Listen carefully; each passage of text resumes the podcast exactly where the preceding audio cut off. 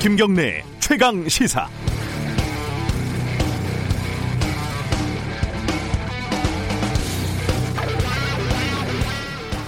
지난해 1월 양승태 전 대법원장이 사법농단 사건으로 검찰에 소환이 됐습니다. 3월에는 관련 사건으로 기소된 판사 8명이 재판 업무에서 배제가 됐고요. 철옹성처럼 견고한 사법부에 부족하지만 뭔가 변화와 반성의 분위기가 감지되는 듯 했습니다. 그런데 1년이 지나서 대부분의 판사들이 본인이 스스로 원하지 않은 한 명을 제외하면요. 전원이 재판부에 복귀하게 됐습니다. 대법원장의 지시라고 합니다. 재판관이 재판을 받는 상황이 부적절해서 내린 업무 배제 결정이었는데 이번에는 그 상황이 길어지는 게 바람직하지 않다는 게 복귀 결정의 이유랍니다. 말하자면 재판을 하다가 끝나면 법복을 벗고 재판을 받으러 가는 상황이 실제로 벌어지게 되는 겁니다. 7명 가운데 4명은 1심 선고로 무죄를 받았지만 이건 법리상의 무죄라는 겁니다. 재판부는 무죄를 내리면서도 법관의 독립을 침해하는 위헌적인 행위였다는 지적을 하기도 했습니다. 재판 과정에서 위헌적 행위를 한 판사가 재판을 하는 게 타당한 일일까요? 이들이 재판을 한 자격이 있는지에 대한 판단은 법리적인 판단과 정확하게 일치하지 않습니다. 작은 교집합만 공유할 뿐이죠. 법원 스스로 그 판단의 기회를 유기하거나 엉터리로 실행한다면 국민이 새로 할 수밖에 없는 노릇 아니겠습니까? 법관 탄핵 이것을 진지하게 논의해야 될 이유인 것 같습니다. 2월 18일 화요일 김경래 최강 시사 시작합니다.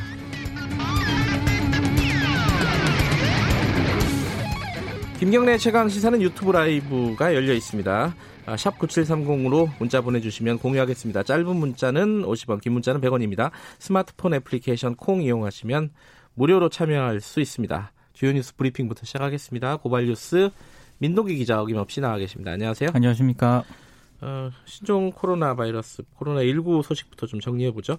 그 일본 쪽에 크루즈선에 있는 한국인들 이송하는 계획을 좀 세우고 있죠. 그 정부가 오늘 한국인 승객들 국내 이송을 위해서요. 네. 대통령 전용기인 공군 3호기를 일본으로 보냅니다. 네. 지금 크루즈선에 탑승 중인 한국인은 승객이 9명, 승무원 5명 등 모두 14명인데요. 근데 지금 이 배에는요. 한 400명이 넘게 코로나19 확진 판정을 받았거든요. 네. 한국인 탑승자 가운데에서는 확진자가 아직 없는 그런 상태입니다. 중앙사고수습본부는 이송 규모와 신속 대응팀 구성, 임시생활시설 장소 등 어, 기타 사항은 현재 협의 중이라고 밝혔습니다. 네, 전원이 지금 검사받은 것도 아닌데 벌써 400명 넘게 그렇습니다. 확진자가 나온 거죠. 네. 우리나라는 지금 30번, 30번째 확진자가 나왔습니다. 어제 이제 30번째 확진자가 발생했는데요. 네. 양성 판정을 받은 29번째 확진자의 배우자입니다. 이 확진자는 남편과 마찬가지로 해외 여행을 다녀온 적이 없고 기존의 확진자와 접촉한 이력이 확인되지 않고 있습니다. 네. 그러니까 두 사람의 감염 경로가 여전히 밝혀지지 않고 있는데요. 질병관리본부 중앙방역대책본부는 아직 29번째, 30번째 확진자의 감염 경로를 알 수 없는 지역사회 전파의 첫 사례다 이렇게 단정할 수는 없다고 지금 밝히고 있습니다. 네. 명확한 감염 원인을 파악 중이라고 지금 했는데요. 근데 지금 일본이라든가 싱가포르 등에서는 지역사회 전파가 확산되고 있기 때문에 우리도 지금 안심할 수는 없는 그런 상황입니다. 네. 그리고 29번째 환자가 증상이 나타난 뒤 열흘 넘게 의료기관 다섯 곳을 다닌 것으로 확인이 됐고요. 지난 4일부터 16일 서울대병원으로 이송되기 전까지 확인된 접촉자만 114명에 이르는 것으로 나타났습니다. 주로 뭐 의료진과 환자가 대부분인데요. 장소별로는 뭐 고려대 안암병원에서 76명, 다른 병원과 약국에서 37명이 접촉자로 파악이 됐고요. 나머지 한 명은 부인입니다. 중앙방역대책본부는 아직 이 환자의 닷새간 동선은 확인하지 못한 그런 상태입니다. 네, 이 29번째, 30번째 확진자가 나오는 과정에서 어, 30번째 확진자가 어, 조선일보 기자와 접촉을 한 사실이 뒤늦게 알려져서 이게 좀 논란이 되고 있죠. 그 조선일보 기자가 지금 접촉자로 분류돼서 자가 격리된 상태고요. 네. 이 기자와 접촉한 다른 조선일보 기자 두 명도 재택근무 상태입니다. 네. 그러니까 29번째 환자가 확진 이후 접촉자로 분류돼 자가 격리 중이던 지난 16일 조선일보 기자가 이 30번째 환자를 취재를 했습니다. 그러니까 조선일보 쪽에서는 해당 기자가 30번째 확진자를 인터뷰했을 시점에는 확진자가 아니었다 이런 점을 강조를 하고 있는데요. 근데 그럼에도 부적절한 인터뷰라는 비판이 제기가 되고 있습니다. 왜냐하면 30번째 환자가 29번째 환자가 확진 판정을 받은 뒤에 네. 당시 그 접촉자로 분류가 돼 가지고요. 자가 격리를 하던 중이었거든요. 네. 그러니까 지금 중앙방역대책본부 쪽 설명에 따르면 그 서른 번째 환자는 보건소 등에서 자택 소동을 하는 동안 소독을 하는 동안 잠시 집 밖에 나와 있었는데 이때는 아마 10분 정도 조선일보 음. 기자와 면담이 이루어졌다고 합니다. 아, 지금 조선일보 기자는 또이 서른 번째 확진자를 자택에서 만나고요. 네. 지난 16일 서울 동대문구 신설동 기원도 방문을 했습니다. 이게 왜냐하면 음. 29번째 확진자가 자주 갔던 곳이기 때문이라고 하는데요. 네. 그러니까 조선일보 기자가 확진자가 사는 자택에서 인터뷰를 하고 다른 곳들도 돌아다녔다는 그런 얘기인데 좀 무리한 취재였던 것 아니냐라는 그런 지적이 제기가 되고 있습니다. 해당 기자가 오늘 기자 수첩을 조선일보 지명했었던데요. 네, 저도 읽었어요. 네. 그러니까 할머니 접촉한 것은 우연이었고 평소처럼 자기는 확인 취재를 했을 뿐이다. 네. 근데 일부 언론은 자신에게 확인 전화도 없이 뭐 취재 경쟁을 벌였느니 환자 자택을 직접 찾아갔다는 식으로 비판했다. 이렇게 반박을 하고 있습니다. 아, 이저 기자 수첩을 읽으니까 뭐 일부 납득되는 부분이 있습니다. 그러니까 이 29번째 확진자의 주소까지는 몰랐다. 네. 그죠? 그리고 또 그 근처 동네를 탐문을 하다가 보니까 돌아다닌 거죠. 예, 그 보건소 차량이 있는 걸 보고 무슨 일이냐 이렇게 물어봤더니 어 거기 계신 할머니가 어, 우리 남편이 지금 확진자다. 뭐 이렇게 네. 얘기를 해서 그때부터 이제 약간의 인터뷰가 이루어졌다. 뭐 이런 거예요. 네. 그러니까 우연이다. 자기가 이렇게 어, 무리한 취재를 한 게 아니다라는 건데 이건 뭐 조선일보만의 문제가 아니라 이거 언론사들이 이런 일이 생기면 대부분 이런 식으로 취재를 하거든요, 사실. 예. 예, 그 동네 탐문하고 한다고요. 근데 이게 과연 적절한 취재 방식인지 이 부분에 대한 고민을 좀 해야 될 것 같아요. 그러니까 언론계에 예. 숙제를 하나 던져주고 있는 예. 것 같습니다. 기자들이 이제 그 뭐야 그 전염병을 퍼뜨리는 어떤 확진 뭐 뭐라 그랬죠 슈퍼 보균자? 예, 뭐 그게 될 수도 있는 거죠. 그럴 가능성도 있고요. 그러니까 이, 이 취재 관행에 대해서 한번 좀 진지하게 고민해 볼 필요는 있겠습니다. 그렇습니다.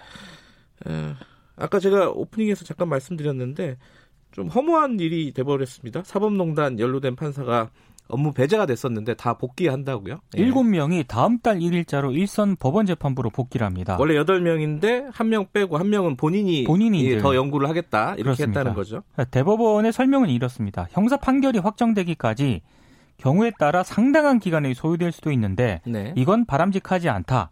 뭐 이와 같은 사정과 본인의 희망 등을 종합적으로 고려해서 잠정적인 조치인 사법 연구를 유지하지 않기로 결정했다고 밝혔습니다.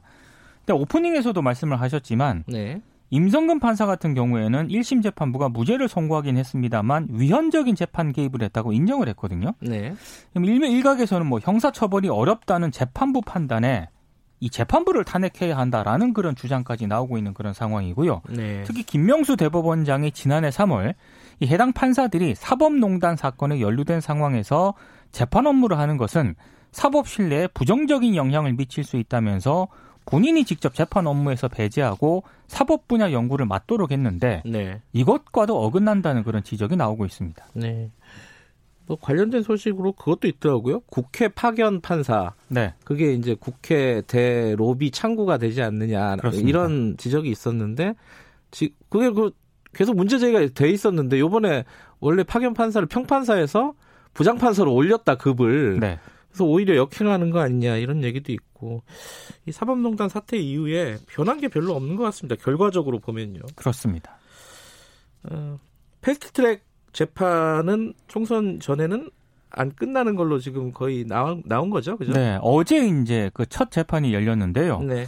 어, 자유한국당 의원들하고 보좌관 3명을 포함한 27명에 대한 첫 공판 준비 기일입니다. 네. 서울 남부지법에서 열렸는데 자유한국당 쪽 대변 어, 변호인들은 기초적인 사실관계를 인정을 하지만 이 불법 사보임 등 이런 불법적인 절차를 제압하기 위해 부득이하게 정당 행위를 한 것이라고 주장을 했습니다. 네. 그러면서 피고인들이 이번 총선을 앞두고 선거 준비에 몰입돼 있고 사건 기록이 방대한 점을 감안해 달라면서 첫 공판기일을 총선 이후로 미뤄달라고 주장을 했는데요. 네. 재판부가 처음에는 국회의원이라고 해서 특권을 가질 수 없다 이렇게 선을 긋긴 했습니다만 네. 변호인단이 피고인들이 직접 영상을 면밀히 검토해야 한다고 거듭 주장을 하니까 다음 공판을 총선 뒤인 4월 28일에 열기로 했습니다. 총선 끝나고 재판이 이루어져 가지고 만약에 어 국회의원을 어, 취소해야 되는 상황, 당선을 취소해야 되는 그런 상황도 벌어질 수도 있을 것 있습니다. 같아요. 예, 예. 야, 이게 좀 복잡한 문제가 되겠네요. 총선 이후에 그렇습니다. 21대 국회에 큰 어떤 숙제가 될 것 같습니다.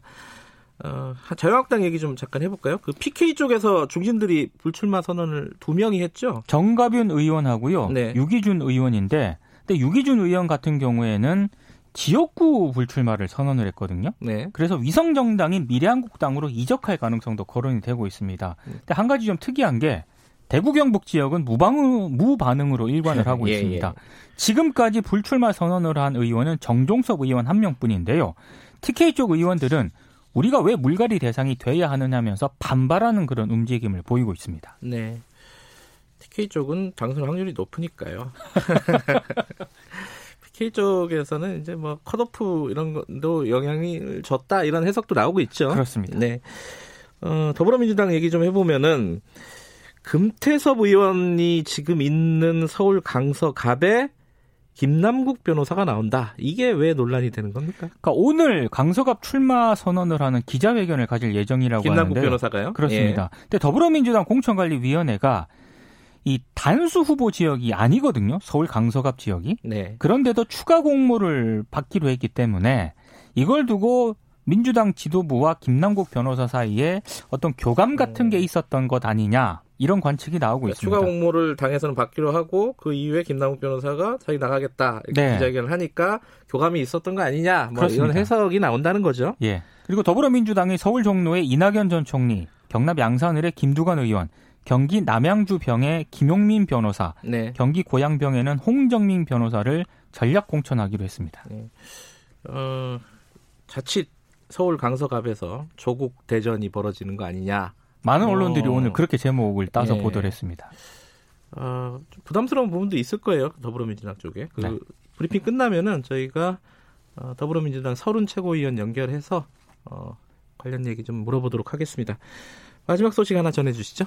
민주통합당으로 합당하기로 결의했던 그 바른미래당, 대한신당, 민주평화당 등 호남계 3당의 통합이 네. 손학규 바른미래당 대표 이견으로 진척을 보지 못하고 있습니다. 손 대표는 선거 편의를 위한 지역주의가 우리의 선택이 될 수 없다면서 3당 통합 움직임을 비판을 했거든요.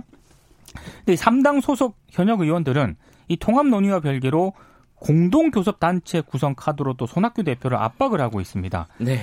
21명이 공동교섭단체를 구성하기로 합의를 했는데요. 네. 이러다가 손학규 대표 혼자만 남게 되는 건 아닌지.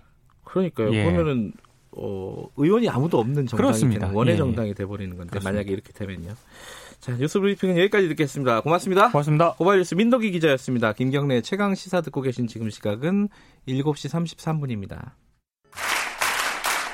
최강 시사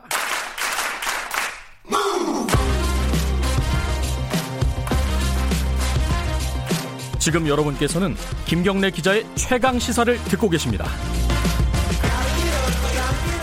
네, 아까 말씀드린 대로 민주당 쪽 연결을 해보겠습니다. 그 최근에 임미리 교수 경향신문 칼럼 민주당만 빼고 이 폭풍이 아직은 완전하게 가라앉지 않은 것 같습니다. 어, 이 부분에 대한 뭐 입장을 좀 들어보고요.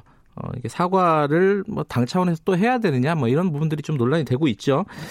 그리고 뭐 어, 공천 소식도 좀 알아보고요. 어, 더불어민주당 서른 최고위원 연결해 보겠습니다. 안녕하세요. 예, 민주당의 서른입니다. 반갑습니다. 네, 안녕하십니까.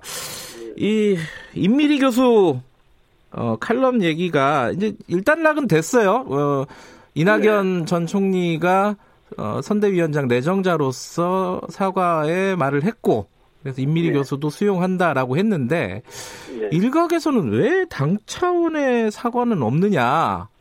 어, 그 고소 고발은 아 고발은 당 차원에서 한 것 같은데 이건 어떻게 보십니까? 네, 뭐 당 차원에 취하한 거는 벌써고요. 예. 그리고 이 정치를 하는 저희들은요. 네. 어, 국민 앞에 특히 민심 앞에 항상 예 겸손해야 되거든요. 네네. 근데 이번 상황에서는 그게 좀 부족했다라고 생각합니다. 네. 그래서 저도 이제 지도부 일원이기 때문에 책임을 통감하고 있고요. 예. 그래서 더욱더 겸손한 자세로 국민의 뜻을 헤아리고 민심을 따라가는 음. 이런 자세가 필요하구나 하는 걸 이번에 느꼈습니다. 그 회의 도중에요. 그 이해찬 네. 대표가 공보 라인을 질책하는 언급이 있었나요? 음, 그렇지는 않았고요. 예. 어, 사실은 이건 사과를 하라 이렇게 결정이 났었는데 예. 그 과정이 조금 매끄럽지 않게 정리가 돼 가지고 어, 음. 어, 좀 발단이 사단이 났던 것 같고 예. 근데 지금 이 상황에서 누가 누구를 책임을 지우고 하는 이럴 처지는 아닌 것 같고요. 예. 우리 모두가 함께 책임지는 자세가 필요하다고 생각을 합니다. 예. 어쨌든 지금으로서는 당의 어떤 공식적인 사과 이런 게 필요하다고 보십니까? 어떻습니까? 음, 저도 임미리 교수를 잘 압니다. 예, 예. 학교 후배이고 또 예. 같이 일을 했고 하기 때문에 네. 어, 잘 아는데 다행히 이낙연 저 총리께서 전 총리께서 예. 말씀을 또 하셨고 예. 또 임민 교수가 받아들이고 해서 예. 정리가 됐다 생각을 하기 때문에 예. 이 정도 선에서 마무리를 짓는 것이 좋을 것 같다는 생각이죠. 예. 그러니까 추가적인 뭐 공식적인 사과라든가 이런 거는 지금으로서는 필요한 부분은 아니다 이렇게 보시는 거네요, 예, 그죠? 임무리 교수가 그걸 받아들였기 때문에 네. 정리를 할 필요가 있다 생각을 합니다. 네. 네. 이제 이 부분이 사실 이제 뭐 사소하다면 사소한 크다면 큰 일인데 이게 어 오만한 여당 아까 오만한 것으로 비춰질 우려가 있었다고 말씀하셨잖아요. 여당이 오만하다 이런 어떤 프레임들이 생기고 그런 인식들이 좀 생겨서 이번 총선에 큰 영향을 주지 않겠느냐라는 뭐 우려 뭐 이런 해석들이 있습니다. 어떻게 보세요?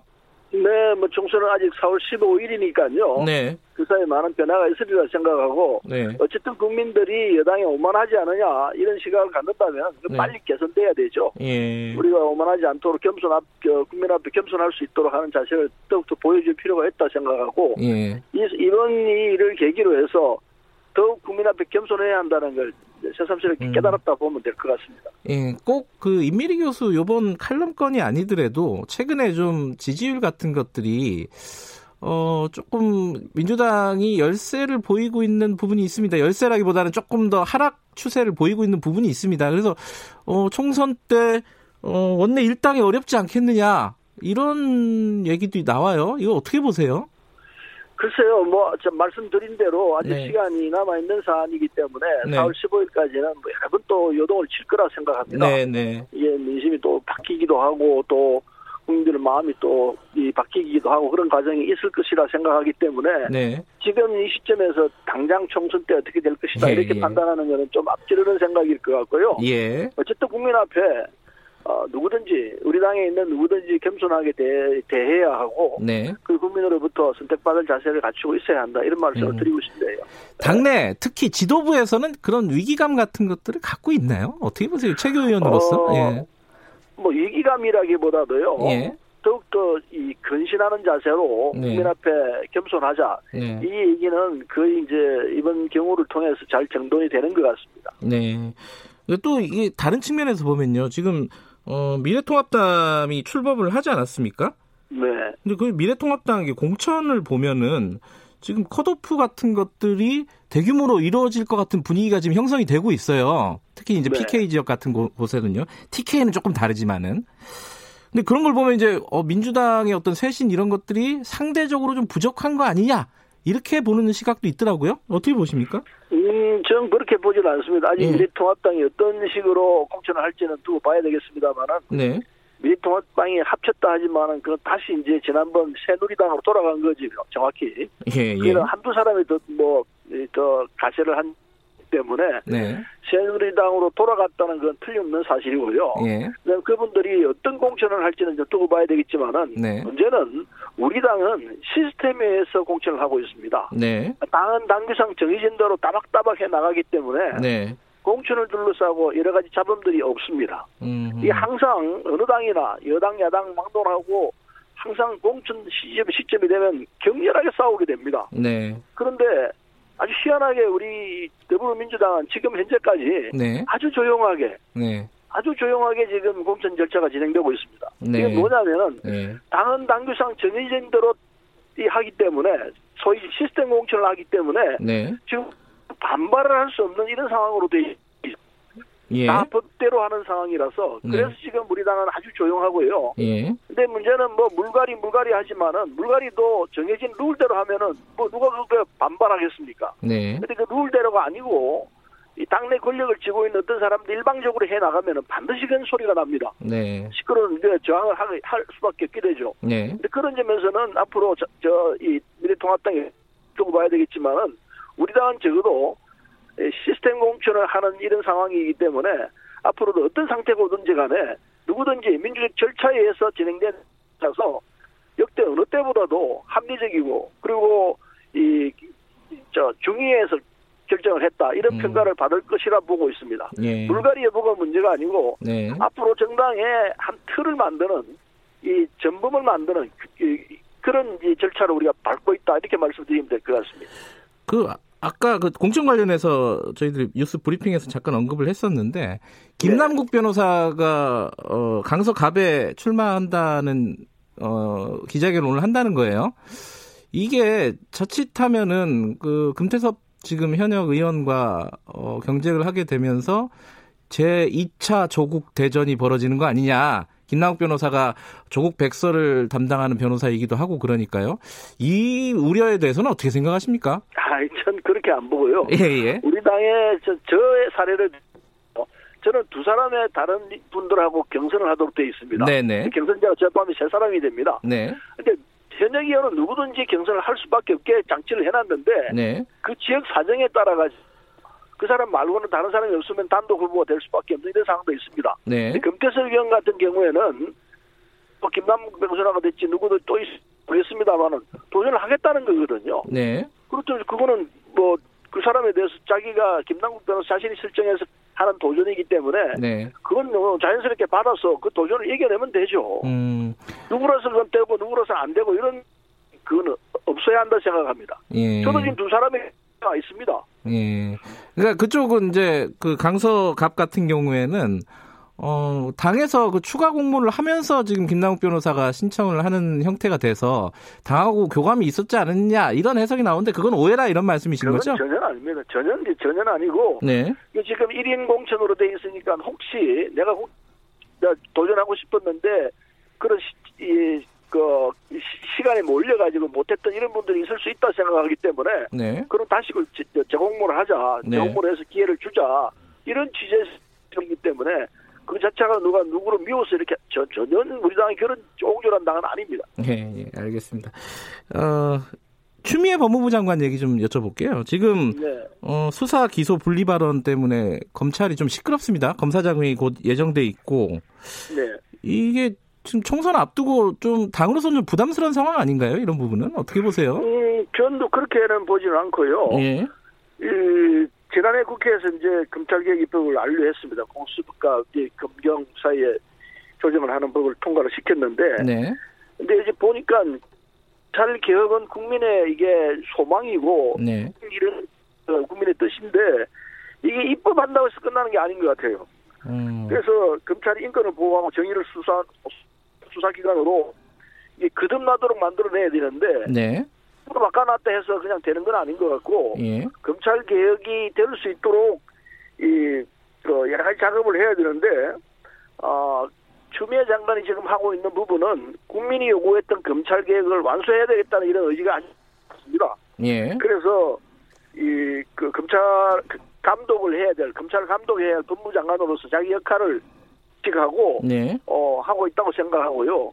검이 기소와 그 수사를 분리하는 부분은요. 네. 의견들이 왕 다릅니다. 다른데 예. 원칙적으로 수사 기사는 분리되게 돼 있습니다. 네. 지금도 하고 있고요. 예. 그래서 이걸 뭐 논리적으로 다투는 문제는 끝없는 싸움이 되는 부분이기 때문에 누가 그러니 누가 그러니 이렇게 타, 단정짓기는 쉽지 않다고 생각을 합니다. 어쨌든 예. 주 회 장관은 지금 금, 해야 된다는 이 입장에 확실하게 자기 사명을 느끼고 있는 것 같고요. 네. 언론적인 입장에서 저는 찬성을 하고 있습니다. 예. 그래서 검찰 개혁을 마무리 지어야 된다. 그 말씀을 드리고 싶고 예. 그 입장에서 주미 장관은 자기 역할을 하고 있다 이렇게 볼 수밖에 없다 봅니다. 예. 근데 이제 윤석열 총장 같은 경우는 지금 수사와 기소는 한 덩어리다 이렇게 얘기를 했잖아요.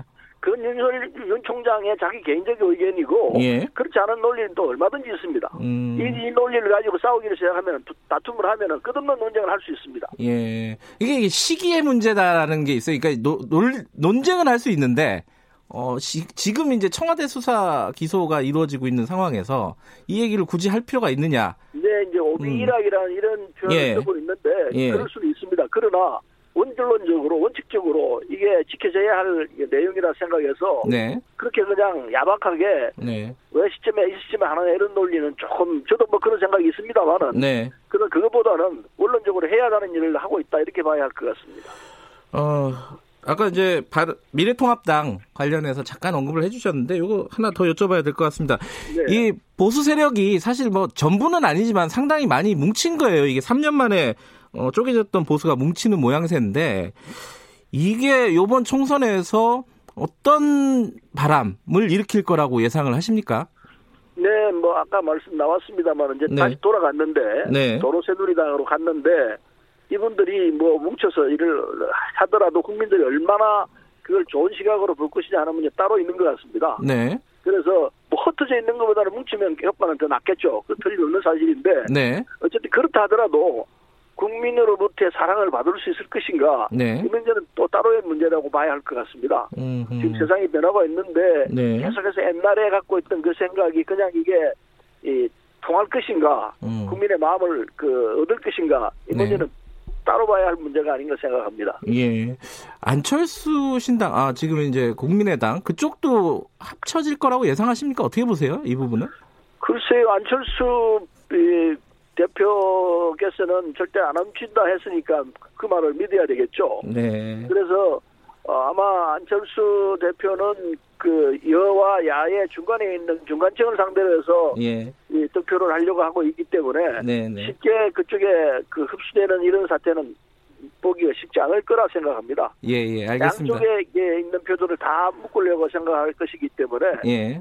쉽게 가지는 않으리라 생각해서 3등 구도가 만들어지는 거 아닌가 이런 생각을 합니다. 예. 아, 아까 제가 좀 착각을 했었는데요. 금태섭 의원 어, 지역구 지금 강서갑 같은 경우에는 금태섭 의원 말고 예비 후보가 두 명이 더 있었는데 그런데 네. 추가 공모를 한 거거든요.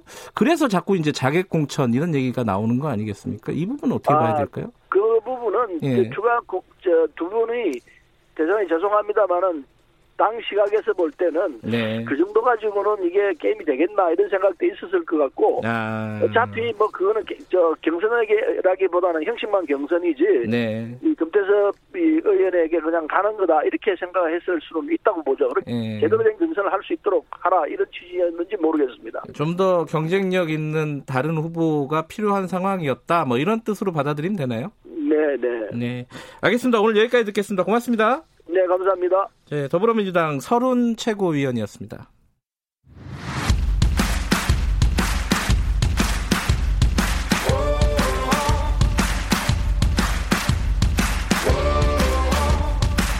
여러분의 아침을 책임집니다.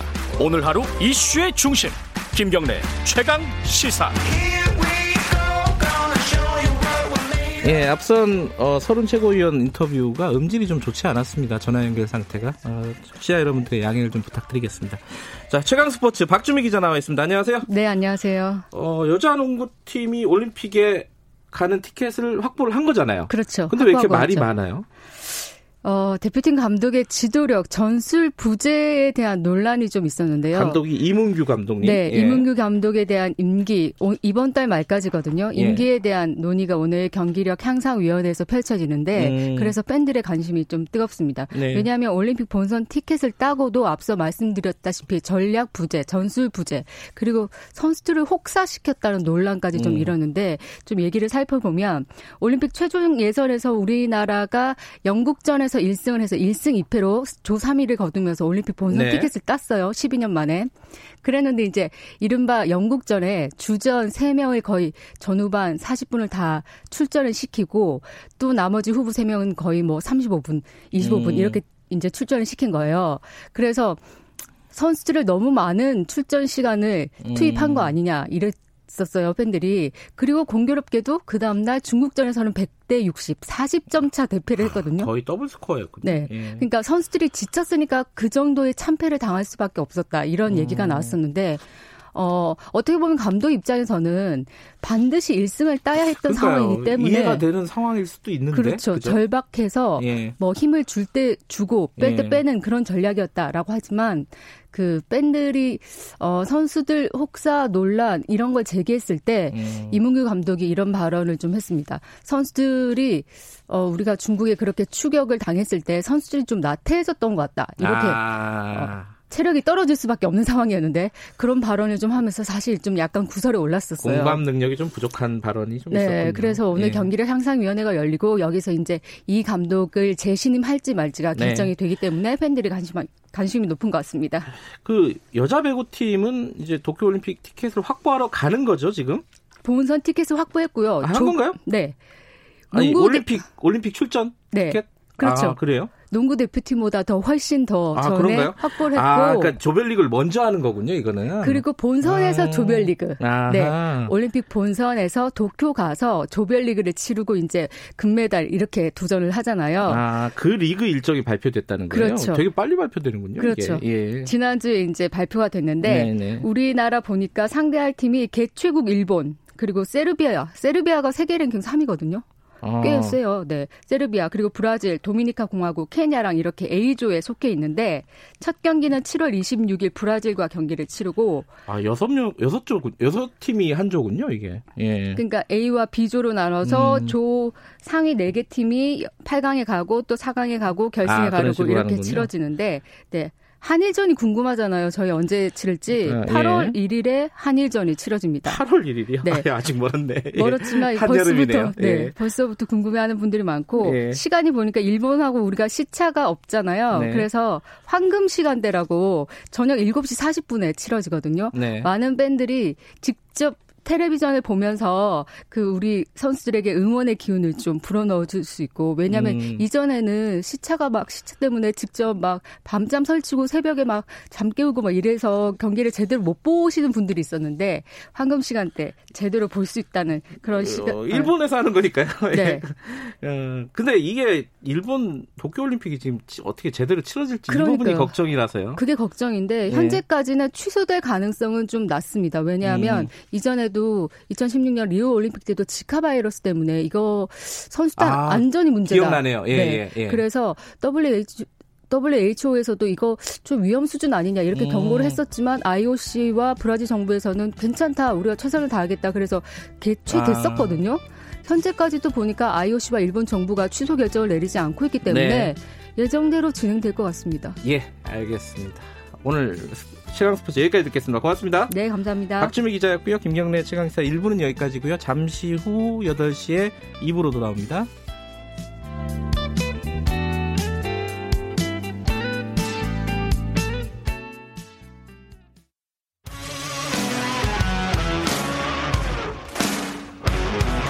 탐사보도 전문 기자 김경래 최강 시사.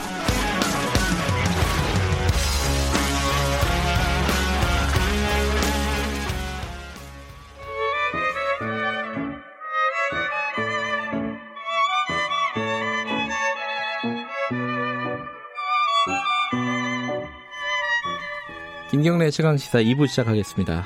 진정한 보수의 가치와 품격은 무엇인지 우리 사회의 뜨거운 현안을 보수의 시각으로 들여다보는 시간입니다. 보수의 품격 윤여준 전 장관님 스튜디오에 모셨습니다. 안녕하세요. 네, 안녕하십니까.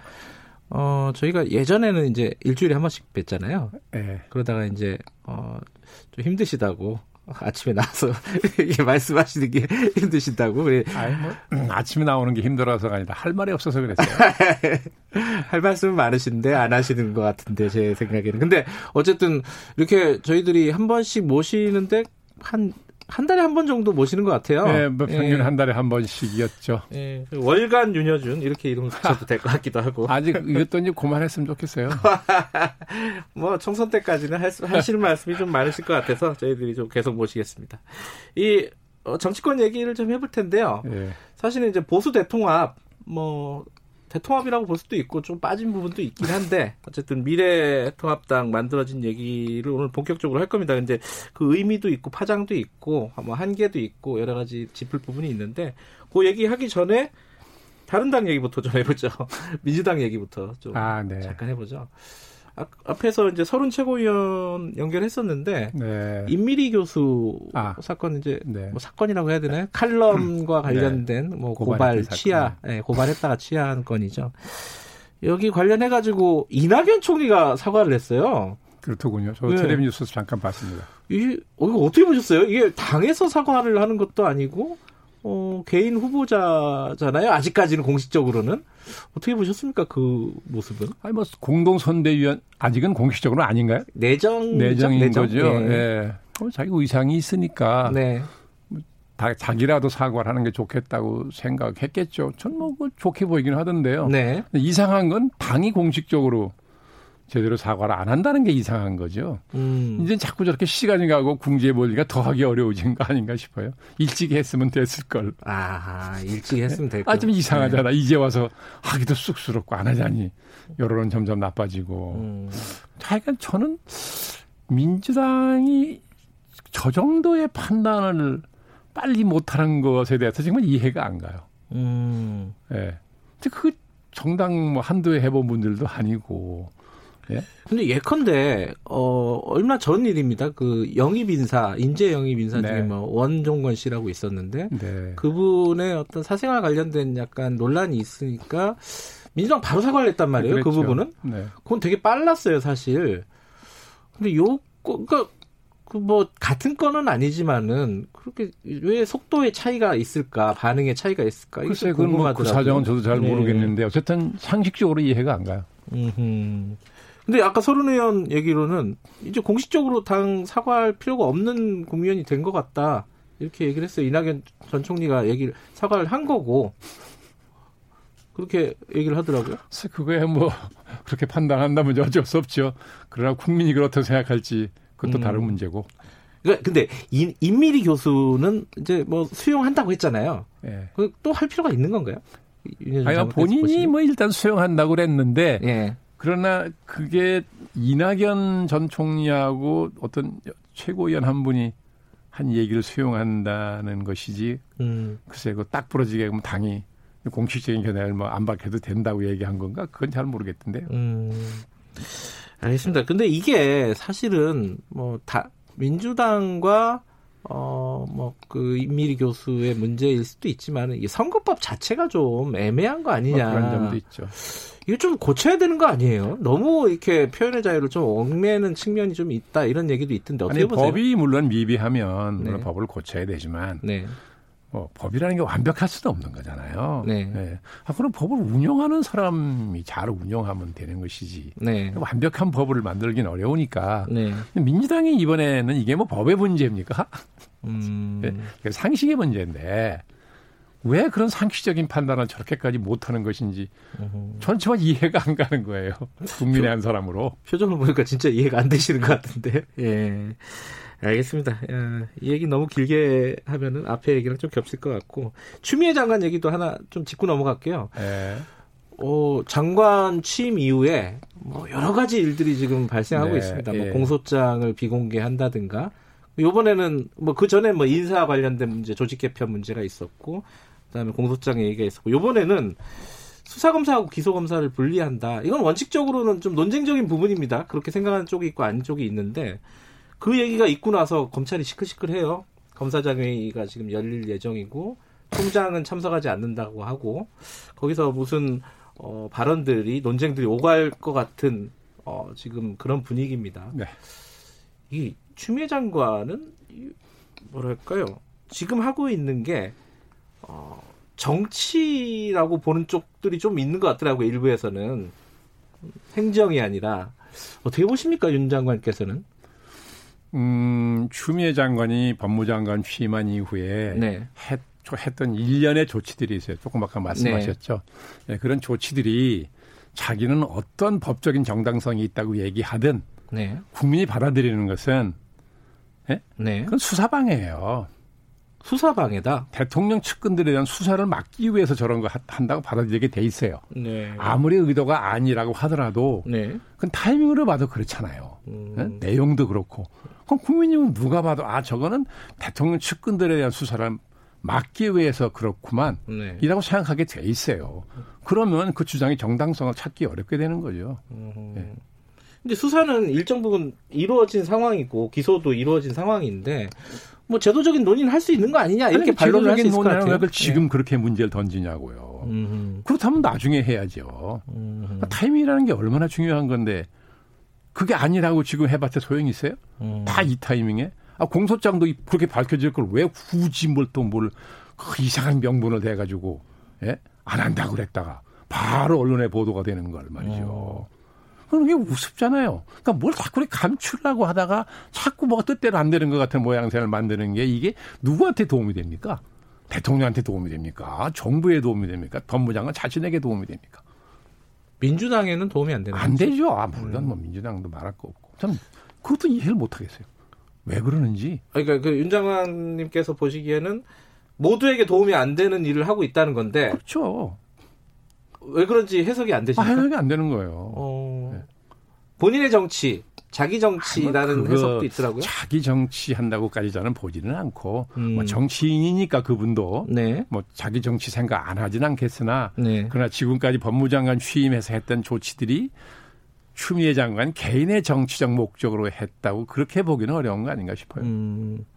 근데 이게 그 예를 들어 검찰의 지금 일련의 과정들 보면은 저, 검찰의 조직 개편도 마찬가지고 공소장 공개 문제도 마찬가지고 요번에 이제 수사 검사 분리 문제도 네. 마찬가지인데 수사 어, 수사 기소 분리요. 네. 근데 이게 언젠가는 한번 논의돼야 될 문제긴 하잖아요. 아, 글쎄 논의는 네. 뭐될 수 있는 거 논의하자는 거예요. 나쁠 거 없죠. 네. 근데 왜 그게 지금이냐는 거예요. 음. 예? 오해를 팍 사기 좋잖아요. 네. 오비라는 말도 있잖아요. 네. 예. 그건 정말 그렇다면 정치적 판단이 졸렬한 거죠. 아무리 자기 의도가 뭐 순수했다 하더라도 네. 지금은 절대로 그렇게 순수한 의도가 전달될 수 없는 상황인데 네. 그걸 모르고 이물인을 전됐다 그러면 정치적 판단에 문제가 있는 거잖아요. 그러니까 이런 경우는 저는 정말 이게 참, 참 저는 저 정권이 조심해야 된다고 보는 게 말이에요. 네. 보세요. 이 벌어진 모양새만 보면요. 예? 네? 대통령이 예. 추미애 장관을 시켜서 검찰하고 싸우는 모습으로 비친다고요, 이게 지금. 아, 그 실체는 모르겠지만 어쨌든 그렇게, 겉모습은 그렇게, 그렇게 보이잖아요. 예, 예. 예? 그러니까 이게 좀 지나치게 말을 해보면, 네. 예? 과격하게 말을 해보면 마치 정부가 둘 있는 것 같다는 거예요. 음흠. 아니 대통령이 검찰총장하고 법무장관에서 싸운다 이런 나라가 어디 있어요? 음. 아니 법무장관하고 검찰총장 사이에 갈등이 있을 수 있어요. 당연 사람이 다르고 임무가 다르니까. 네. 다른 부처 간에도 그런 거 많이 생기잖아요. 네. 그것을 조정하는 게 청와대예요. 예? 네. 예. 근데 이건 반대로 청와대는 딱 뒤에 앉아서 가만히 말을 안 하고 있고 조정을 안 하고 있고 음. 법무장관이 전면에 나서 가지고 검찰총장하고 이런 문제 얘기를 다툰다. 네. 국민이 볼 때 뭐라고 보겠어요? 뒤에서 청와대에서 시킨다고 보지 않겠어요. 사실 여부를 떠나서. 네. 예. 국민이 그런 오해를 해도 할 말 없을 거 아니겠어요. 지금 제가 만나본 사람들이 네. 거의 다 그렇게 해석을 해요. 제가 보기에. 그래서 저는 그걸 보면서 아니 왜 뭐 때문에 이게 이 상황에서 이게 누구한테 득이 된다고 정권이 저러느냐. 납득할 수 없어요. 저는 정말로. 그러면 아니 그러면 상식적으로요. 만약에 이제 윤 장관님 그 해석이 그 사람들이 많이 공유하고 네. 있는 네. 인식이다라고 하면은 선거에 불리한 거잖아요. 뭐 당연히 불리하죠. 선거에 불리하면 당에서는 그 부분에 대한 문제 제기나 이런 게 있어야 되는데 그런 게 아니라. 근데 그러니까 예. 사람들이 어디까지 얘기를 하냐 하면 네. 네? 뻔히 불리한 줄 알면서 네. 저런 무리한 일을 한다. 네. 왜 저러냐? 네. 네? 어떻게 해석하냐 하면. 그럴 만큼 뭔가 절박한 사정이 있으니까 저러지 않겠느냐. 음, 해석 더 나간다고요, 이제. 네. 이, 게 도움이 되는 일입니까? 음흠. 그럼 저는 정말 이해가 안 가는 거예요. 그러니까 이걸 빨리 예. 대통령 수습을 해줘야 돼요. 예. 이게 길게 가면 절대로 예, 대통령한테도 이로운 일이 아니고 정부에도 이로운 일이 아니고 국가적으로도 이로운 일이 아니에요. 아니, 세상에 법무장관하고 검찰총장이 저렇게 사사건건 싸우는 나라가 어디 있어요? 근데 대통령은 침묵을 한다? 청와대가 조정하지 않는다? 어? 그럼 정부가 둘 있다고 해도 할 말 없을 거 아니에요. 이게 말이 돼요? 알겠습니다. 그 저번에 한번 오셨을 때 네. 이, 이 비슷한 얘기를 다뤘을 때요. 왜 자꾸 정권에서 윤석열 총장을 순교자로 만드느냐. 네. 이런 말씀 하셨잖아요. 근데 이제 그 이후에 보니까, 어, 물론 이제 윤석열 총장은 본인은 싫다고 했는데, 그 여론조사에 자꾸 이름을 올려가지고, 뭐 대선 후보 주자 2위까지 기록을 한 적이 있어요. 이건 어떻게 봐야 됩니까? 그러니까 뭐 본인 의사하고 관계없이 우리나라 좀 풍토가 왜 그런 게 있잖아요. 네. 뭐로도 유명해지면 또 선거 때 되면 태권 후보로 올려보는. 네 네. 네. 예. 아니, 검찰에 오래 있던 분들, 지금은 네. 검찰을 떠났지만 윤석열 총장을 잘 아는 분들한테 몇 번한테 물어봤어요. 그랬더니 네. 그분들 얘기는 아, 윤 총장은 평소에 봐, 윤 총장으로 봐서는 네. 정치할 생각은 아닐 거다. 음. 다 그렇게 보더라고요. 네. 네. 그러니 저는 뭐 그분을 모르는 분이고. 네.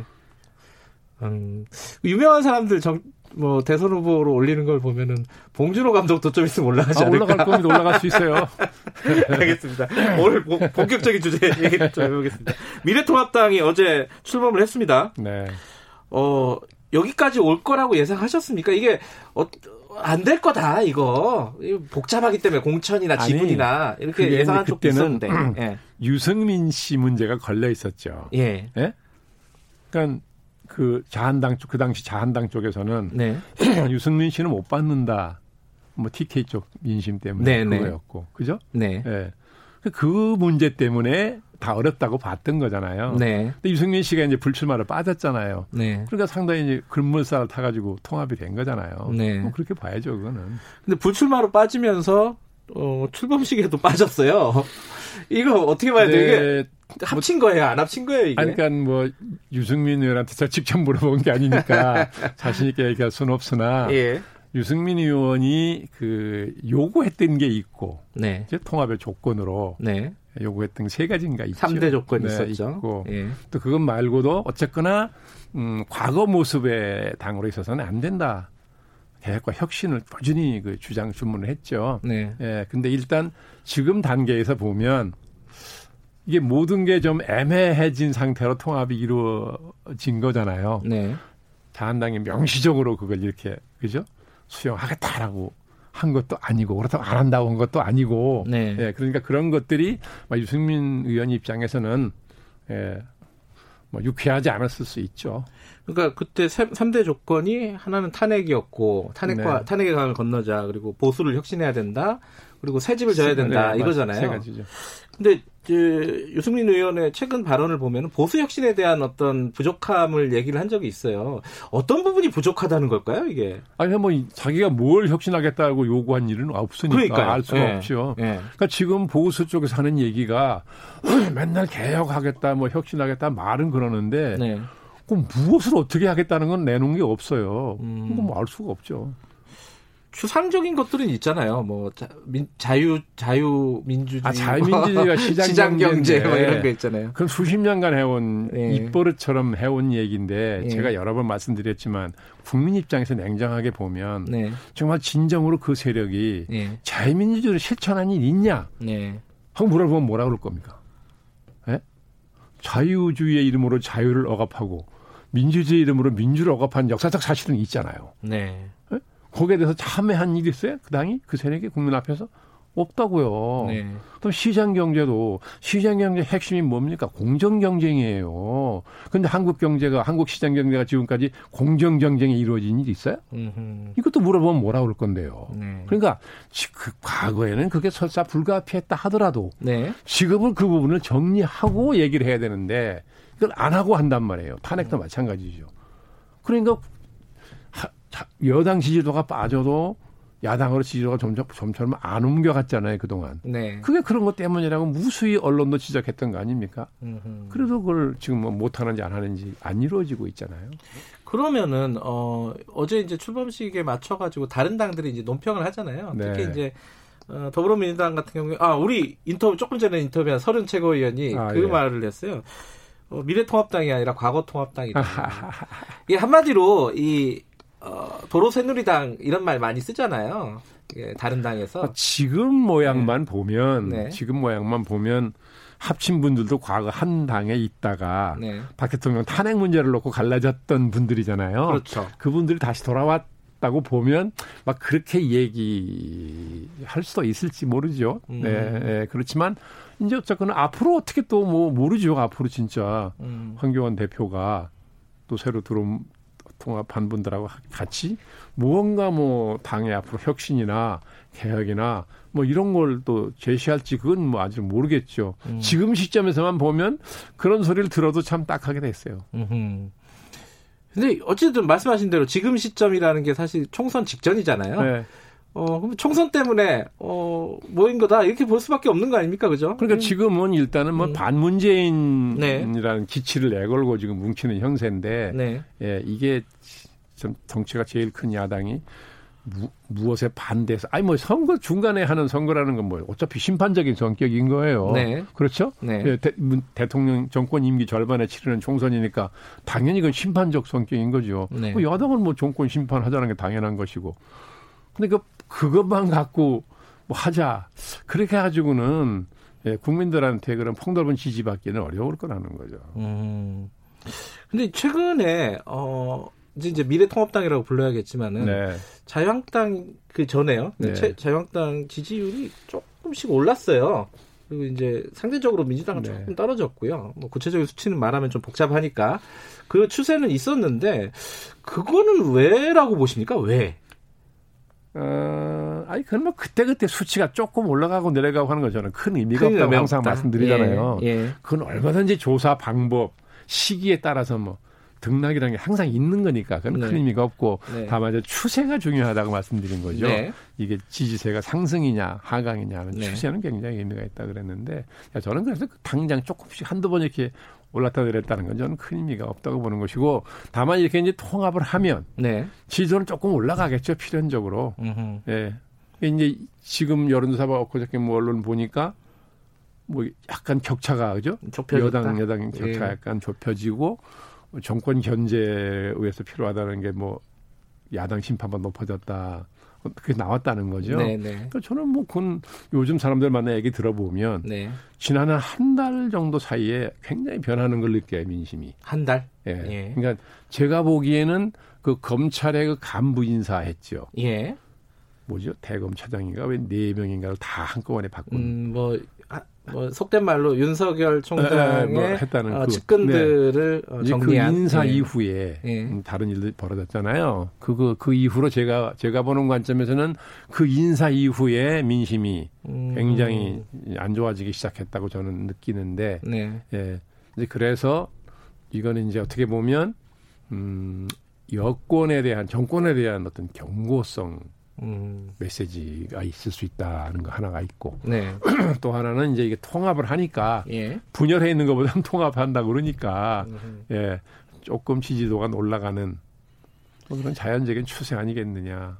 어쨌든 보수가 이렇게 통합을 했고요. 우여곡절 끝에 네. 어, 일부 통합을 했는데 이게 이제 총선 때 어, 더군다나 미래한국당이라고 또 있지 않습니까? 위성정당. 아, 예, 예. 예 거기까지 합하면은 일당 되는 거 아니냐. 어, 이런 얘기들이 어, 나오더라고요. 그럴 수도 있겠죠. 왜냐하면 어 뭐죠? 미래 미래 한국당, 한국당. 예. 미래 한국당이 만약에요. 예. 지금 과거 자유한국당에 대한 고정 지지층이 있어요. 네. 한 25%로 봐야 되는 거잖아요. 네. 그 고정 지지층이 찍는다고 투표성이 높으니까 네. 예, 다 그렇게 보는 거잖아요. 그렇게 되면 지금 비례로 배정되는 의석이 47석인가요? 네. 그 중에 한 절반 가까이를 가져갈 수도 있는 거잖아요. 음흠. 25%다 다 찍는다고 가정하면. 가정하면. 예. 그렇게 되면 뭐 일당이 될 수도 있, 다고 보겠죠. 근데 역풍이 불 수도 있지 않나요? 이게 약간 꼼수 정당 이런 얘기도 있잖아요. 선거운동이 시작이 되면 예. 이제 거기에 대한 비판이 예. 그런 그 뭐죠 비례당 만들었다는 네. 비판이 많이 이제 나올 것이고 네. 그래서 약간의 변수는 있겠으나 그러나 그 25%라는 고정 지지층은 음. 여당의 그런 비판에 따라서 생각을 바꿀 사람들이 아니라고 봐야 되거든요. 네. 뭐 언제나 지지하는 고정 지지층이니까 네. 그 지지층이 예? 일사분란하게 찍는다고 가정한다면 예, 그런 비판이 있어도 크게 영향을 못 줄 수도 있는 거잖아요. 그러니까 이게 선거가 가까이 오면은 투표가 가까이 오면은 이 엄살을 떨잖아요, 다들. 그래서 아 이게 민주당 네. 쪽에서는 우리 일당 뺏길 것 같아 이런 네. 얘기들이 나오기도 하는데 그게 단순히 엄살이 아닐 수도 있다라는 말씀이시네요. 그렇죠, 가능성으로 보면 그렇죠. 음. 그래서 지금 보면 네. 어 여론조사 한 걸 이렇게 들여다 보면 3, 40대가 아, 민주당 지지에서 좀 많이 빠지는 것 같은데 네. 이 지지층이 아직 이잘 뭐지 미래 한국당이요? 미래통합당? 아, 요, 요번에 아, 예, 예, 미래통합당. 아, 예. 아, 방 이름이 하도 비슷해요. 아, 요번에 너무 많이 새로 생겨가지고 헷갈립니다, 예. 저도. 그리 예. 옮겨가는 것 같진 않아요. 예. 예. 그러니까 음. 뭐 민주당의 하기에 따라서는 이탈했던 유권자가 다시 뭐 복귀하는 일도 있을 수도 있고 네. 그건 여러 가지 가능성이 열려 있다고 봐야겠죠. 공천 얘기 잠깐 해보면요. 어, 야당 쪽, 그러니까 미래 자유한국당 지금 미래한국당 네. 어, 공천 과정이 그 김용호 공관위원장이 굉장히 잘 하고 있다라는 평가가 많이 나오더라고요. 뭐 제가 보기에도 네. 공관위원장으로도 자유한국당이 그때 그 당시 자유한국당이니까요. 네. 모셔온다면 뭐 김용호 전 의장보다 더 나은 분 모셔오기는 어려울 거라고 저도 생각이 음. 되더라고요. 네. 네. 잘할 거라고 봐요. 근데 이제 지금 어떤 변수가 TK인 것 같아요. 네. PK 쪽에서는 뭐 불출마 선언도 이어지고 있고 뭐 그런데 TK는 요지부동이에요, 사실. 음, 그렇다 그러네요. 예. 그쪽에서 어떤 변화가 있을까요? 아니 스스로 자발적으로 뭐 불출마를 하지 않으면 네. 음, 당이 어떤 형식을 어떤 방식을 통해서든지 많이 바꿔야죠. 거기서 음. 거기는 왜냐하면 네. 비교적 신인이 나가도 네. 당 공천을 받으면 당선이 확실한 지역이잖아요. 네. 네? 네. 그러니까 거기는 과감하게 바꿔줘야 돼요. 음. 왜냐하면 다른 지역은 수도권 같은 지역은 개인의 지역 기반이라는 걸 무시할 수 없잖아요. 네. 신이 상대적으로 불리한 거잖아요. 네. 그러니까 과감하게 바꾸기가 참 쉽지 않거든요. 야당 입장에서는 특히. 예. 그러니까 텃밭이라는 데서 전에도 제가 한번 말씀드린 기억이 나는데 텃밭이라는 지역에서는 과감하게 바꿔줘야 된다고요. 그러면 이게 외부적으로 그러니까 국민들에게 유권자들에게 우리는 이렇게 쇄신하고 있다는 모습을 보여주는 상징적인 곳이다 이렇게 보면 되나요? 아 그렇죠. 음. 아그 텃밭에서라도 과감하게 바꿔주면 네. 네, 참신한 인물들을 바꿔주면 일단 그런 개혁 혁신의 의지가 있다고 볼 거 아니겠어요? 네. 그 김용호 공천이 아, 공관위의 네. 어, 작품이라고도 볼 수 있는 이 황교안 총리, 아, 황교안 전 총, 아, 대표, 대표, 네. 지금 대표의 종로 출마. 네. 결국은 이제 만들어냈잖아요. 네.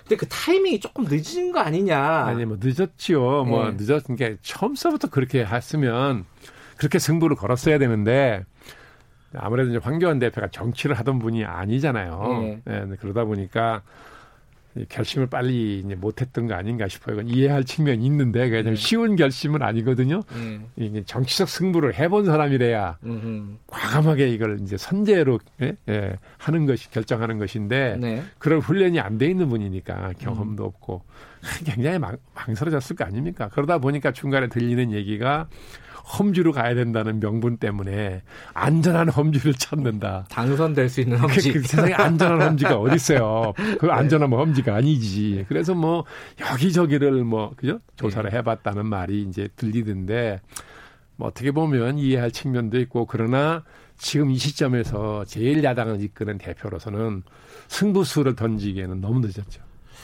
아 그런데 이게 사실 승산이 지금으로서는 만만치가 않아요. 한교안 대표 입장에서는. 네. 이게 이제 승패에 따라서, 어, 뭐 야당에서도 그렇고 황교안 대표 개인의 정치적인 그런 과정도 그렇고 어떤 의미를 가질까 승패에 따라서 아니 이게 그 이게, 이게 얼마나 크게 지느냐 이기느냐 가 굉장히 중요하죠. 아주 크게 지면 네. 큰 상처가 될 수 있고요. 네. 근데 지금 같으면 저도 크게 질 것 같지는 않다고 사람들이 그러던데요. 네, 뭐 양당 체제로 굳혀지면서요. 저도 크게 지지는 않을 네. 거라 그러는데 만약에 뭐 근소한 차이로 치거나 그러면 서사 졌더라도 네. 황 대표의 정치적 장래는 뭐 탄탄하다고 봐야죠. 작은 어떤 그 차이가 중요하다. 아, 그럼요. 음, 네. 이기면 뭐 크게 지면 그건 음. 상처가 될 거예요. 음. 정책 상처가. 이낙연 총리는 지면 이거 굉장히 상처가 되는 거죠. 지면 뭐 큰 상처가 되는 거죠. 어, 그러고 보면 황교안 대표한테는 마음이 좀 편한 승부가 될수 있는 건가요? 일찍이 승부를 걸었어야 된다는 거죠. 그래서 손해 볼 게 없는 싸움인데 왜 저렇게 미적거리냐 저는 그 음. 생각을 했어요. 지내고 보면 또 아쉬운 거죠. 이게 또 당사자 되면 쉽지 않았을 거다. 예. 마지막으로 어, 이 안철수 전 대표 얘기 잠깐 해보겠습니다. 이 아, 이게 좀 우여곡절이 있는데 안철수 신당, 국민당 그리고 결국은 이거는 말 그대로 도로 국민의당이 됐습니다. 이름 자체로만 보면은 예. 이 행보는 어떻게 봐야 됩니까? 아니 뭐죠? 뭐 이, 어디 언론 보도를 봤더니 2년마다 창당을 뭐 예, 뭐 그런 얘기도 네, 있었습니다. 이게 네 번째라든가 뭐 예, 그렇게 맞아요. 네 번째라는 얘기 있었어요. 예. 예. 그래서 뭐 이제 창당 전문이라고 비아냥거리는 걸 본 일이 있는데 뭐 그거야 예. 양대 정당이 그만큼 공간을 계속 열어줬으니까 예? 안철수 의원이 그 공간을 아. 바라보고 그렇게 창당했을 거 아니겠어요? 그런 측면도 그러니까, 있군요. 예. 예. 아 근데 예. 아 저는 답답하게 생각하는 게 음, 이게 저는 평소 이런 생각을 하거든요. 이 예. 정당을 새로 만들려면 네. 이 3C 세 가지 C로 시작하는 말 단어가 있는데요. 이게 뭐냐면 이 영어로 말씀드려서 미안합니다. 아닙니다. 저 영어 잘합니다. 이제, 네, 아니 뭐 저 진행자 때문에 그런 게 아니고 예. 알겠습니다. 네. 그게 이게 흔히 컨셉이라는 말이 있죠. 컨셉. 예. 우리말처럼 흔히 쓰죠. 예. 콘텐츠란 말도 마찬가지. 콘텐츠. 예. 채널이라는 말도 있어요. 예. 사실 이니셜 C죠. 예. 3C인데 이 컨셉이라는 건 뭐냐면 이제 말하면 뭘 지향하는지 음. 지향점. 뭐 지향하는 가치랄까 뭐가 방향이랄까 네. 이거는 이제 컨셉이라고 그러는 거잖아요. 네. 예. 그러면 이제 그 그걸 이루기 위한 컨, 컨텐츠가 있어야 되죠. 음. 구체적인 정책이 있어야 될 거니 비전과 정책이 네. 있어야 되는 거죠. 그러면 그걸 묶어서 채널이라는 통로를 통해서 국민한테 설득을 해가지고 네. 호소하고 네. 지지를 얻는 거란 말이죠. 네. 그게 세 가지가 갖춰져야 되는 거예요. 네. 근데 이제 안철수 의원의 경우에는 보면 전 대표의 경우에 보면 지금 보면 뭐 이게 뭐죠? 뭐 정의롭고 뭐 공정한 네. 세상을 만들겠다든가 이렇게 추상적이지만 네. 자기가 뭘 지향하겠다는 거는 뭐 힘이 하나만 이렇게 내놓은 게 있으니까 몇 번. 네. 뭐 컨셉은 그런 데로 있다 쳐도 이 콘텐츠가 전혀 없단 말이에요, 지금. 전혀 없다. 네. 그러면 뭘 가지고 유권자한테 호소하겠냐는 거예요. 알겠습니다. 이 안철수 전 대표가 이 방송을 듣는다면 뼈 아프게 한번 생각을 해 주시기 바라겠습니다.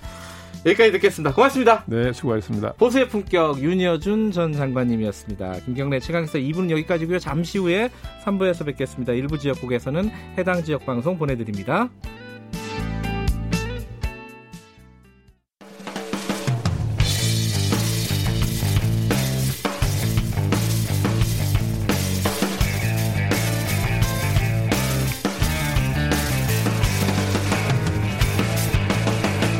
김경래의 최강 시사.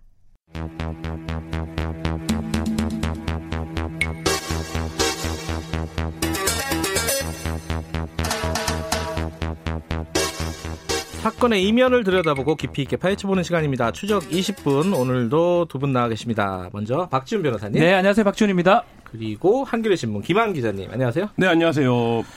오늘 어, 항소 이명박 전 대통령 항소심 네. 얘기를 해볼 텐데 그 내일이 선고라고 하죠? 맞죠? 네. 이게 어 구형이 된 지가 꽤 됐어요. 음. 잘 기억이 안 나시는 분들 있으실 텐데 1심 선고가 어떻게 됐고 2심 네. 구형은 어떻게 나왔고 요거를 김한 기자가 먼저 조금 정리해 네. 주실까요? 전직 대통령 관련된 재판인데 사실 많은 관심을 받지 못하고 있는 아, 것 같아요. 이게 바로 전 대통령이 있기 때문에 네. 전전 대통령은 그렇죠. 크게 관심이 없더라고요. 내일 이제 2심 선고가 나옵니다. 예. 뭐 1심을 잠깐 정리를 하면 16개 혐의로 이제 어 범죄 혐의를 받았고요. 네. 뭐 굵직굵직한 것만 말씀드릴게요. 뭐 다스를 통해서 340억 원을 횡령했다는 혐의, 네. 31억 원의 조세 포탈 혐의, 그다음 110억 원의 뇌물을 받았다는 것. 그리고 그 다스 소송비 67억 7천만 원인가요? 그 정도를 삼성을 통해서 이제 삼성? 대납하게 예. 했다라는 혐의고 예. 1심 재판의 핵심은 그거였어요. 그 전에 오랫동안 물어왔던 질문 있지 않습니까? 다스는 누구, 누구 거냐? 거냐? 다스는 아. 이명박 거다. 이렇게 재판부가 예. 결론을 내렸던 어, 그 재판이었습니다. 구형 그 이거 그 뒤에 이제 항소심이 쭉 이, 이뤄져 가지고 네. 구형이 됐잖아요. 그 구형은 얼마 더 높게 나온 거죠 지금? 네 그렇습니다. 3년 정도 1심보다 좀 상향해서 구형을 했습니다. 그게 그겁니다. 지금 약간 언급을 했는데 삼성의 소송비 대납 부분, 네. 그 부분이 1심하고 2심하고 차이점 있는 부분이고요. 더, 더 추가가 됐어요 금액이. 아. 그 금액만큼 3년을 더 구형한 것으로 지금 보입니다. 음, 또 15년 1년 받았는데 1심도 어, 20년을 구형을 했었거든요. 네. 근데 이제 15년이 났었고 선고, 선고가 예, 선고가 예. 지금은 23년을 구형했습니다. 아하, 그래요. 예. 그 부분이 있어요. 그 국정농단 재판 박근혜 전 대통령 재판 상고심에서 대통령 시절에 받은 뇌물은 대통령이 아닌 시절에 받은 뇌물과 분리해야 된다라는 판례가 나, 가 음. 판결이 나왔거든요. 그러니까 그거를 적용을 해서 지금 이제 그 검찰이 두 개를 분리한 거예요. 그러니까 음. 하나는 하나의 뇌물죄는 17년을 선고해 달라라고 네. 이제 그 주, 부탁을 해, 주문을 했고 나머지에 대해서 6년을 선고해 달라 이렇게 이제 음. 주문을 해서 1, 1심에서는 20년을 구형을 했는데 네. 2심에서는 23년 구형을 어, 했습니다. 이게 중간에 공소장을 변경한 거잖아요. 그렇죠. 뇌물이 추가로 나왔다 네. 이거잖아요. 음. 근데 그게 그때 반발이나 논쟁은 없었습니까? 변호인 측에? 그 부분이에요. 지금 말했던 음. 부분이 1심, 2심 차이점이 아주 이 부분이에요. 51억 원 정도 상당히 미국에 있는 그 삼성 법인 네. 다른 법인을 통해서 그 소송 비용을 대납했던 부분이거든요. 네. 근데 공소장 변경을 하면 하면 사실은 검찰이 신청을 하면 네. 의견은 듣긴 하지만 결론은 뭐 재판부에서 내는 거거든요. 음, 음. 그래서 별다른 뭐 인정될 가능성이 좀 높지 않을까 생각이 들어요. 근데 그 소송비 대납은요 삼성이 했던 거 원래 있지 않았어요? 하나도 없었던 게 나온 건가요? 아니요, 있던 거 그죠, 추가 플러스 네. 알파가 됐습니다. 아. 미국 현지 법인 관련했던 아. 부분입니다. 이게 받은 주체가 약간 다르군요. 예, 예. 삼성이 직접 했던 음. 부분입니다. 그때도 이제 그래서 처음에 그 대납이 나왔을 때 미국 로펌 치고는 너무 금액이 낮다 뭐 이런 음. 얘기도 있었어요. 네. 그래서 실제 이 로펌이 이 정도 금액으로는 수술 안 한다. 네. 더 있는 게 아니냐 이런 게 있었는데 그렇죠. 이제 재판 과정에서 금액이 이제 늘어나게 된 거죠.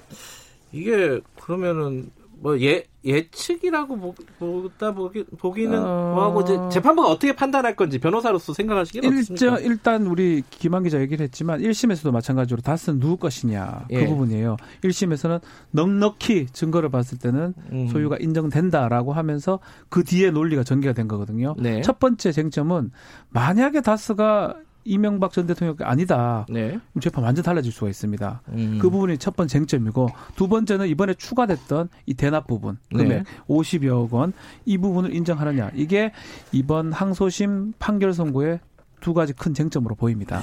근데 이게 그 구, 보통 구형할 때 대통령이 아 대통령이다 피고인이 네, 피고인 네. 피고인이 그거 하잖아요 최후 진술 네. 이렇게 쭉 한마디 하는데 이번에도 뭔 말이 있었죠?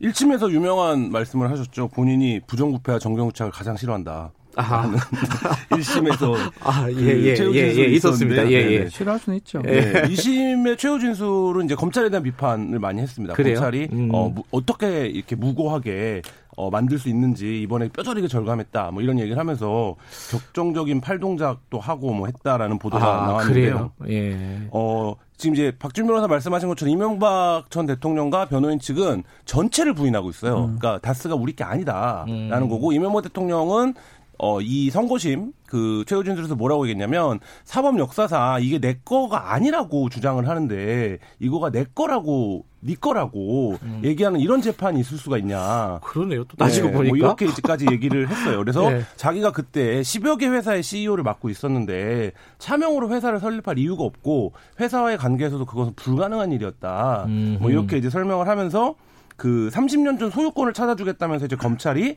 내용도 모르는 사람들을 불러서 짜맞춘 진술을 이끌어냈다.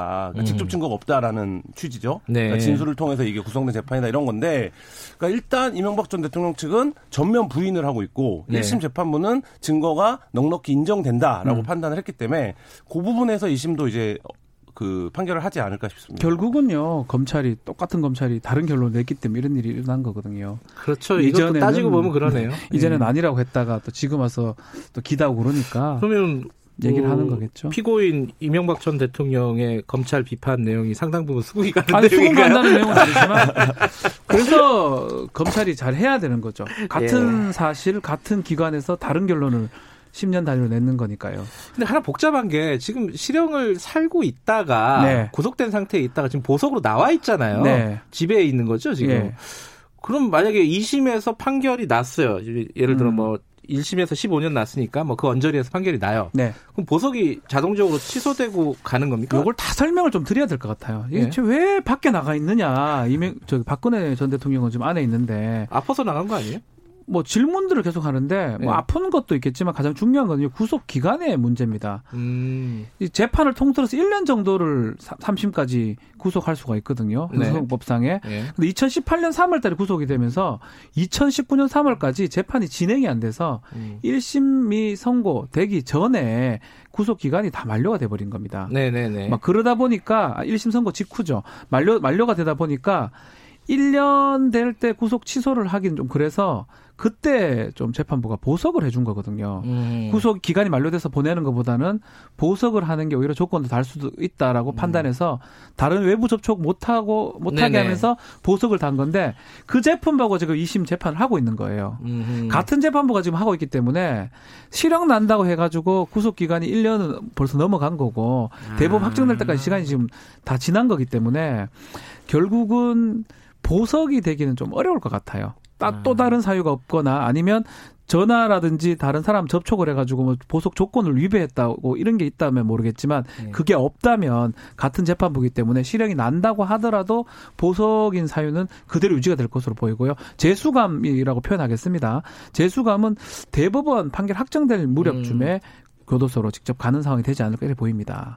정치적으로도 굉장히 큰 왜냐하면 지금 총선 앞에 네. 다가오고 있는데 대통령을 또 그 재수감이든 뭐든 어쨌든 구속 다시 구속되는 모양새잖아요. 네. 전직 대통령이 그 어느 쪽 에서 보더라도 약간 좀 부담스러운 부분이 좀 있는 부분인 것 같아요. 그렇죠. 뭐 재판부가 판단하는 것이긴 하지만 네, 이명호 네. 전 대통령이 다시 이제 만약에 구속이 될 경우에는 어쨌든 뭐 그 보수층의 결집이나 이런 부분들을 자극할 음. 가능성이 있기 때문에 지금 뭐 일각에서는 총선 전에 박근혜 전 대통령을 형집행 정지하는 것 아니냐 뭐 이런 얘기들 정치권에서는 나오고 있는 상황이거든요. 그러니까 이게 어쨌든 뭐 죄가 무엇이든 간에 그리고 뭐 미우나 고우나 전직 대통령이라고 하는 위상이 있기 때문에 그 부분에서 어 인신의 문제가 그 자체로 좀 정치적인 문제로 비화될 가능성이 있기 때문에 뭐 상당히 좀 어, 조심스럽게 접근하지 않을까 싶습니다. 근데 박근혜 전 대통령 형집행 정지도 이 총선 직전에 하면 이거 어, 느 쪽이 봐도 좀 부담스러운 거 아니에요? 지금 못 할 것 같은데 느낌이?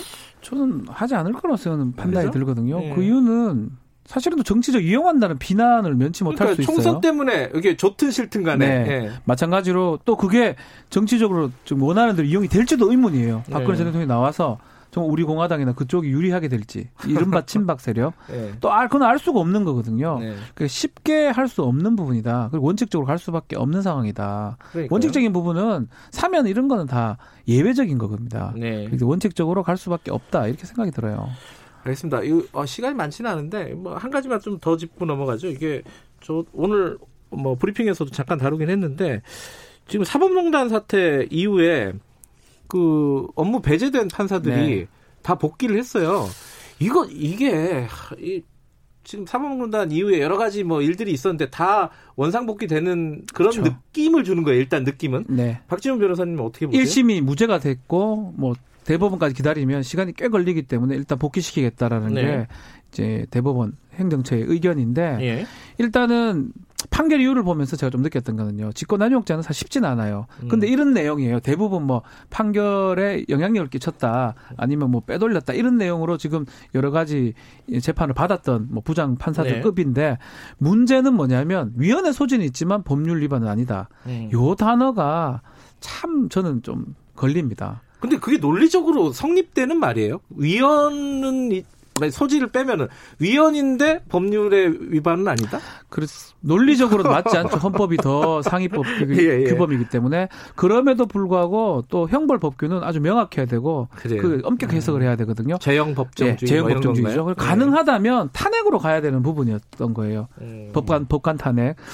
그렇지만 또이 이 얘기를 좀 하기엔 좀 그렇긴 한데 후배 재판관 판사들이 판단하니까 이런지 않을까. 아, 그런 얘기를 하지 않을 수 없어요. 선배일 수. 또 앞으로 음. 준비된 대법관, 전 대법관, 양승태 대법관, 대법원장이죠. 네. 그 재판도 예, 예비 준비돼 있고 네. 이런 것들이 다 연결이 돼 있다는 생각을 하지 않을 수가 없습니다.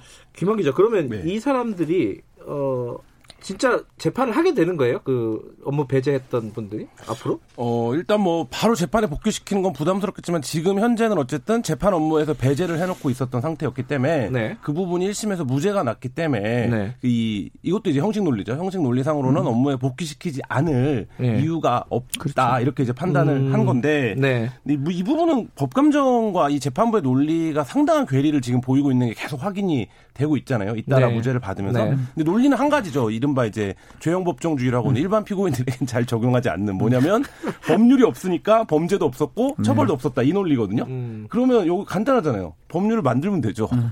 네, 이걸 처벌할 수 있는. 아. 법률 만들려면 지금 총선도 해야 되고 네. 이래가지고 시간도 많이 걸리고 이게 어, 예를 들어서 이제 뭐 이탄희 판사 같은 게 전 판사 같은 경우에는 인터뷰 저희랑 인터뷰할 때 그런 네. 얘기 하더라고요. 21대 국회에서 탄핵해도 된다. 네. 아 되죠. 되죠. 예. 되죠. 시효가 없다 이거는. 이 판결문에 그게 있는 거예요. 탄핵으로 할 거지. 그게 그 말이거든요. 음흠. 유연적 요소는 있지만 네. 어, 형벌 법규에 반하지 않는다 이 뜻인데 그렇다면 위헌적 요소가 있으면 탄핵 사유가 되는 거예요. 아, 그러니까 탄핵을 하라는 건데. 그럼 후배 판사가 자기가 못하니까 탄핵해 주세요 이런 뜻인가요? 그렇지만 그러니까 사실은 제가 변호사 입장에서 이건 참 말을 잠깐 주저하는데 네. 헌법이 최고 규범이에요. 네. 헌법에 반했는데 직권남용죄는 정말 불분명한 범죄입니다. 네. 이래 걸어도 되고 저래 걸어도 되고 대법원에서 직권남용죄를 좀 명확하게 해석하는 그 판결이 나왔어요 최근에. 네. 이 일련의 과정이 예사롭지 않습니다. 음... 안 좋아요 저는. 제가 해석을 하면은 박지민 변호사님이 부담스러워하니까 해석을 하면은 양승태 전 대법원 몰라요 저는 제가 어떻합니까 대법원장 판결을 앞두고 제가 일개 변호사가 네. 뭘 안다고 뭔가를 분위기를 조성하는 거 아니냐 뭐 판례 같은 것도 만드는 거 아니냐 뭐, 뭐 하필이면 김기춘 조현수 재판에서 그렇게 하더라고요 네. 모르겠습니다 저는 예. 어 이게 사실은 김명수 대법원장 네. 어 취임하면서 이제 사법 개혁을 얘기를 했습니다 이게 다뭐 네. 스리슬쩍 다 네. 예. 사라지는 거 아니냐 이런 비판도 있어요. 김한 기자는 어떻습니까 보시기에는? 일단 뭐 사법개혁에 여러 층이 있을 텐데 지금 검찰개혁 관련해서 여러 논의들이 진행이 되고 있는데 네. 이제 재판 이 개혁 이런 네. 부분을 어떻게 진행할 거냐 관련해서는 일단 요 사법농단에 참여했던 판사들의 판결을 보고 좀 진행하는 네, 추이가 됐는데 스탑된 것 같아요. 네. 스탑이죠 이래 되면. 21대 그러니까 국회 과제로 남는 것 같아요. 그러니까 이 판결문도 음. 읽어보면 지금 이제 위헌 요소를 계속 말씀하셨는데 뭐라고 얘기하냐면 법관은 다 독립적이기 때문에 재판에 관여할 수 있는 권한이 없다라고 얘기를 하고 있거든요. 네. 이 얘기를 뒤집어서 얘기하면 음. 이 법관의 독립적이라고 하는 이 법관들을 그럼 어떻게 사회적으로 견제할 거냐 이 부분에 대해서 공백이 있다라는 걸 그렇죠. 인정하는 셈인 거죠. 그러니까 음. 그 부분에 대한 논의를 하는 게 네. 사개혁의 다음 단계가 아닐까 싶습니다. 예, 이거 좀뭐다 다음 수순을 좀 봐야 될 것 같습니다. 어, 앞, 앞으로 재판이 계속 남아 있죠, 그죠? 네, 남아 있습니다. 큰 재판들이 많이 있습니다. 이게 음. 어떤 판결을 하게 될지 이런 부분들을 먼저 좀 봐야 될 것 같습니다. 자, 오늘 두 분 고맙습니다. 감사합니다. 감사합니다. 박지훈 변호사 그리고 김한 한겨레 신문 기자였습니다.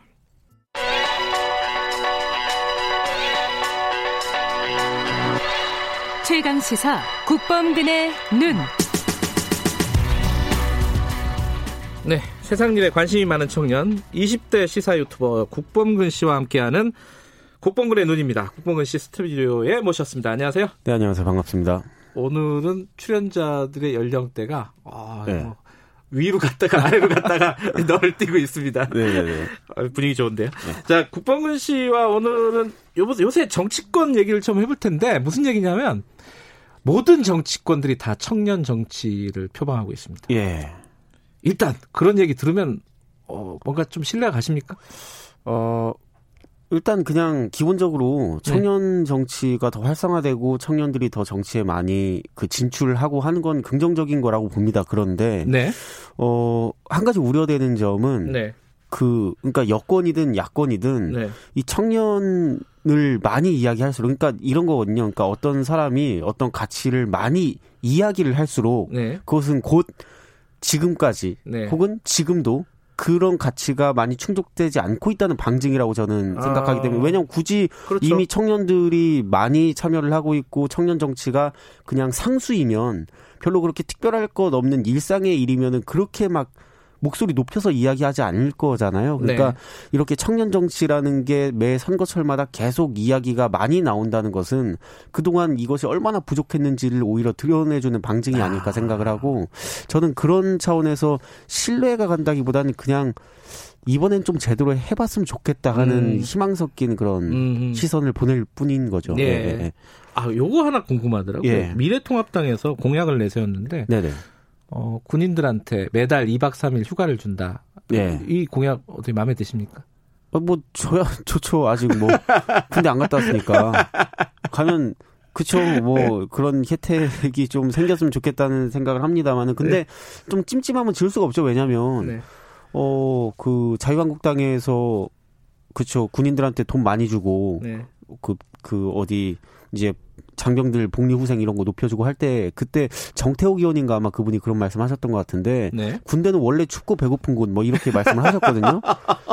근데 그분 이력을 살펴보면은 글쎄요 이게 뭐어그 그 현역 만기 제대 안 하신 걸로 아는데 그러니까 그런 그러니까 과연 정말로 그렇게 생각을 하실까? 전 네. 진심으로 그런 정책을 정말 음. 진심에서 우러나온 정책이라면 저는 정말 그 좋겠습니다. 네, 알겠습니다. 네.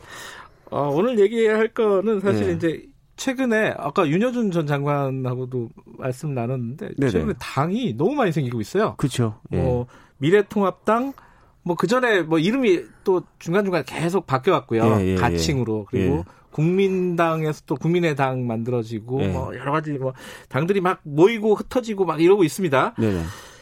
아, 총선 앞두고 어, 젊은 유권자층에서는 이런 모습이 어떻게 보이나요? 뭐 많이 봐서 자연스럽다고 생각, 당연하다고 생각하는 쪽도 있을 것 같아요. 저기 예. 조금 나이가 있으신 예. 유권자들은 예. 젊으신 분들은 어떤 생각이 드세요? 그 좀 애석한 얘기지만 전혀 관심들이 없는 것 같습니다. 전혀. 그래요? 그, 예. 아, 왜냐면 그쵸 그 뉴스를 딱 이렇게 보고 있으면, 네. 그러니까 이게 4년 전에 본 풍경 같고 5년 전에 본 풍경 같고 그냥 헷갈리거든요. 음. 근데 지금은 그 헷갈린 차원을 넘어서 뭐 안철수 의원은 4년 만에 국민의당이라는 당명 다시 쓴다고 하고 계시고 네. 호남계 그 3당 통합한 거는 또 민주통합당이라는 당명. 아, 예. 제가 헷갈려요, 고등학교 사실. 고등학교 1학년 때 들었던 당명인데 그게 다시 이게 불러져 와 가지고 그, 그 젊은 층이 좋아하는 만화, 그 나루토란 만화 중에 네. 예토전생이라는 skill이 있습니다. 예토전생. 그게 뭐냐면 죽었던 사람 꺼내 오는 거거든요. 죽었던 호카게를 꺼내 와가지고 다시 아이고야. 활용을 시키는. 그러니까 예. 그 예토전생이 되는 그런 풍경들을 보면서 음.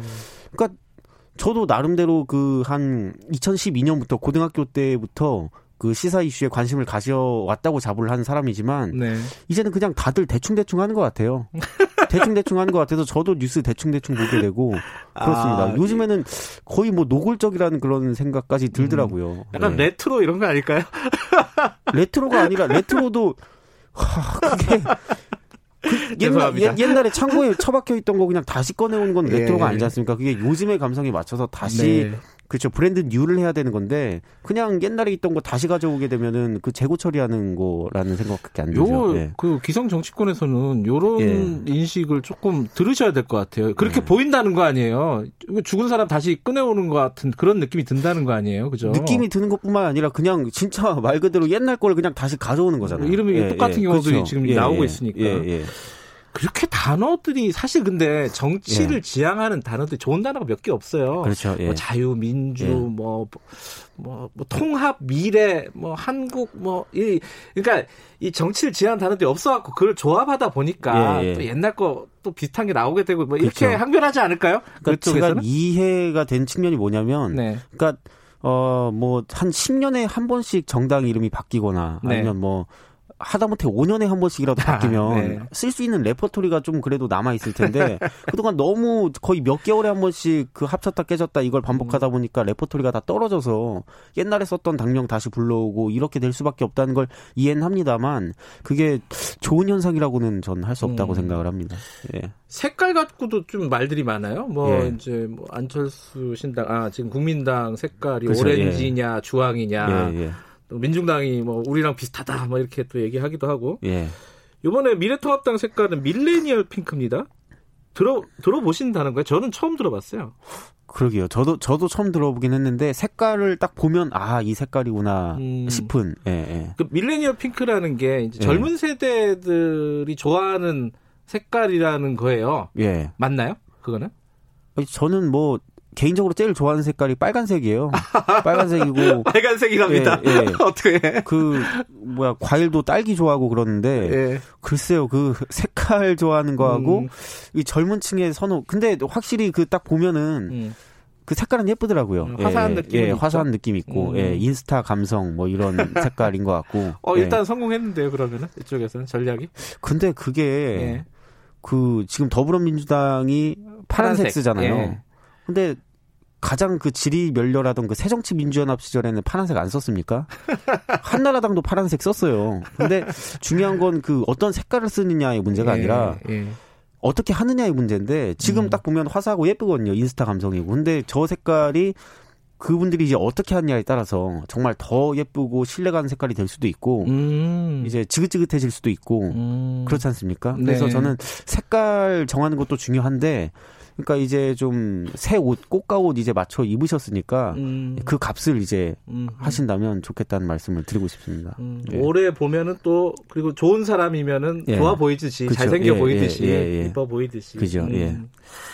그 요번에 미래통합당 어, 창당을 하면서 네네. 청년 세력 들이 합류했다 이런 뉴스들 보셨죠? 예. 뭐 이름이 보니까 브랜드 뉴 파티, 같이 오름, 예. 젊은 보수 뭐 이름들은 되게 젊어 보여요. 네네. 어 이, 이런 청년층들이 기성 정당에 이렇게 합류해가지고 뭔가 목소리를 내는 거 이건 청년층으로서는 뭐 좋은 일 아닌가요? 그죠? 어떻게 보셨어요? 그렇죠. 그 자체로는 굉장히 저는 응원 하고 싶어요. 일단은 네, 그 네. 젊은 사람들이 정치에 뛰어들어가지고 네. 그, 그 일을 한다는 게 상당히 포기해야 되는 것도 많고 저는 그렇다고 생각을 합니다만 근데 한 가지 우려되는 거는 네. 이거는 뭐 어, 제가 그 야권이어서 그렇게 우려를 하는 것도 아니고 민주당에도 똑같이 적용된 얘기인데 예, 예. 이른바 그 청년 뭐 청년 파리 정치 뭐 이런 게 있잖아요. 그러니까 아, 청년을 팔아먹는 그렇죠, 그렇죠. 네, 파리. 예, 예, 청년 파리. 그러니까 그게 뭐냐면 그러니까 그분들의 진정성이나 이런 걸 저는 막 의심을 하고 싶진 않아요. 예. 근데 예. 우려가 되는 건 지금까지 그 청년 정치라고 하는 게 그런 측면도 있었거든요. 그러니까 어, 생물학적으로는 되게 젊은 청년들인데 음흠. 그 하는 사고 방식이나 말하는 네. 이야기나 이런 것들을 들어보면 뭐 참신성은 없고 음. 그 정말 그 때묻은 기성 정치권의 그 레토릭을 그냥 반복하는 네. 그것도 조금 더 열화된 버전으로 이렇게 반복하는 열화된 버전. 예. 예. 그러면서 이제 그 뭐랄까 이 장기판이나 체스로 치면은 네. 이제 졸로서의 역할 밖에 할 수 없는 그런 그 모습들을 좀 많이 봐왔던 게 사실이기 때문에 네. 전 이번에야말로 좀 진짜 제대로 된 청년 정치를 음. 구현해 주십사 하는 그런 희망을 가지고 있습니다. 예. 아, 그건 뭐 좀 우려되는 측면도 있지만은 어프, 어떻게 앞으로 잘할지 기대해 보겠다. 뭐 이 정도. 그렇죠. 예, 예, 예. 예. 그 아까 그랬잖아요. 막 맨날 이렇게 예. 옛날 거 꺼내오고 예. 이합지산하고 뭐 예. 이런 정치권에게 마지막으로 네. 한 30초 남았네요. 한 말씀 해주신다면은 국방근의 한 말씀. 어... 그냥 좀 롱런 하셨으면 좋겠고요. 그게 그분들한테도 좋은 일일 거고 예. 뉴스를 보는 시청자 입장에서도 예. 헷갈리거든요. 이제 누가 누군지도 모르겠고 네. 예. 지지를 얻다가 하고 싶은데 뭐가 구별이 돼야 지지를 할 거 아닙니까? 네. 그러니까 어 모두가 다 좋은 방향으로 좀 롱런 하셨으면 좋겠다 이 말씀드립니다. 구별이 잘안 네. 될까봐 색깔을 그렇게 중요시하는 것 같은데. 자주 바꾸니까 그것도 더 헷갈려요 이제. 예, 예. 알겠습니다. 예. 아, 헷갈린답니다 이 유권자가. 그러니까 앞으로 롱런 하시기 바라겠습니다. 국뽕근의 눈이었습니다. 고맙습니다. 네, 감사합니다. 어, KBS 일라디오 김경래 최강시사 오늘은 여기까지 하겠습니다. 저는 뉴스타파 기자 김경래였고요. 내일 아침 7시 25분 다시 돌아오겠습니다.